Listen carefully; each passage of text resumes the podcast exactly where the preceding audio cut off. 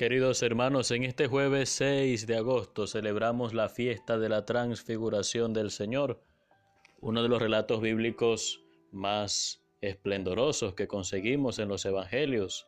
Tanto Marcos como Mateo como Lucas nos hablan de ese momento en el que Jesús, 6 u 8 días después de haber escuchado la confesión de Pedro sobre que él era el Hijo de Dios vivo, el Mesías, sube con Pedro, Santiago y Juan al monte Tabor, y allí mientras oraba, una nube lo envolvió, una gran luz resplandeció y una voz del cielo lo proclamaba como el Hijo de Dios, en quien Dios se complace, a quien debemos escuchar.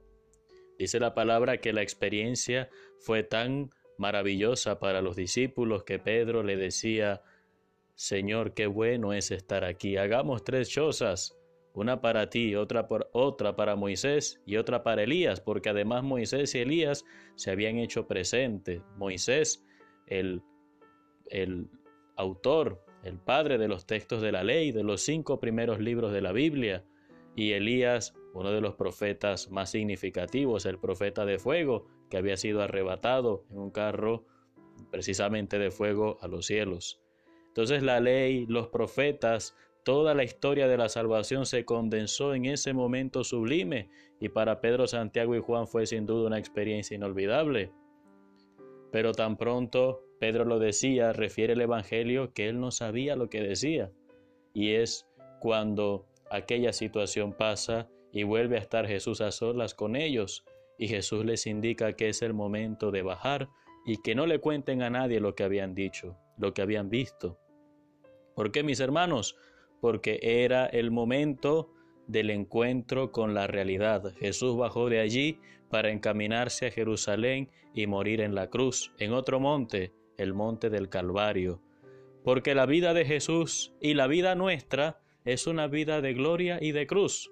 En tu vida y en mi vida pasan cosas buenas, cosas maravillosas, experiencias gratificantes, donde decimos: Dios mío, gracias, donde sentimos que Dios está con nosotros, pero también pasamos momentos difíciles, de angustia, de desespero, y es cuando decimos: bueno, Señor, no me sueltes, no me abandones, porque soy tu hijo y porque necesito de tu gracia, de tu fortaleza. Hermanos, hagamos caso a la voz del Padre que nos dice hoy: este es mi Hijo, Jesucristo es el Hijo de Dios, escuchémosle, sigamos sus pasos y seamos también personas de oración, porque tú y yo podemos también tener experiencia de Dios a través de la oración. Tenemos que apartar tiempo, hermanos, para leer los salmos, para leer la palabra, el evangelio, meditarlo, escucharlo, saborearlo, porque es la vida espiritual la que nos va a hacer felices. Estamos hoy en esta fiesta de la Transfiguración dándonos cuenta de que aunque hacemos todo el esfuerzo por la salud del cuerpo y le pedimos a Dios que nos asista, nosotros somos también espíritu y necesitamos vigor, fortaleza espiritual, alegría, ánimo y sobre todo presencia y sabiduría de Dios en nuestra vida.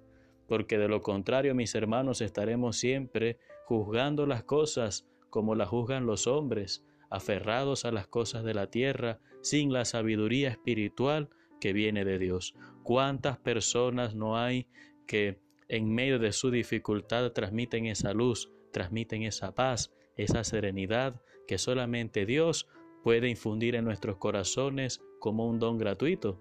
Y eso se consigue orando, orando sin desfallecer, orando con fe, buscando el rostro del Señor incansablemente, porque solo Él es la luz que ilumina nuestras tinieblas.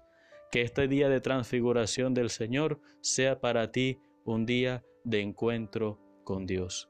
Que Él te bendiga en el nombre del Padre, y del Hijo, y del Espíritu Santo. Soy el Padre Renzo Gotera, desde la parroquia San Felipe Neri.